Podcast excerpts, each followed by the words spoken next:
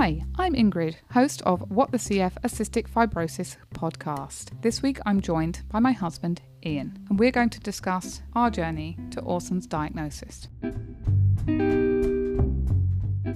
I mean, I was at it was I was giving birth basically, Yeah. and you'd lined all the car seat with bin bags, Yeah. which was very good, romantic. very good. Um, And we got I, I don't remember hitting a red light, and I think we got to the air the airport. and I said, get on that plane. I don't want to see you ever again. after about two or three weeks of that cold, he started with the cough, and uh, the cough just didn't go away. And he pointed out where he had what I'm. I don't know if he said that word, but I've been calling them foggy lungs. Yeah, That's like a what they smudge. like. They were both foggy, and then there was a few bigger smudges.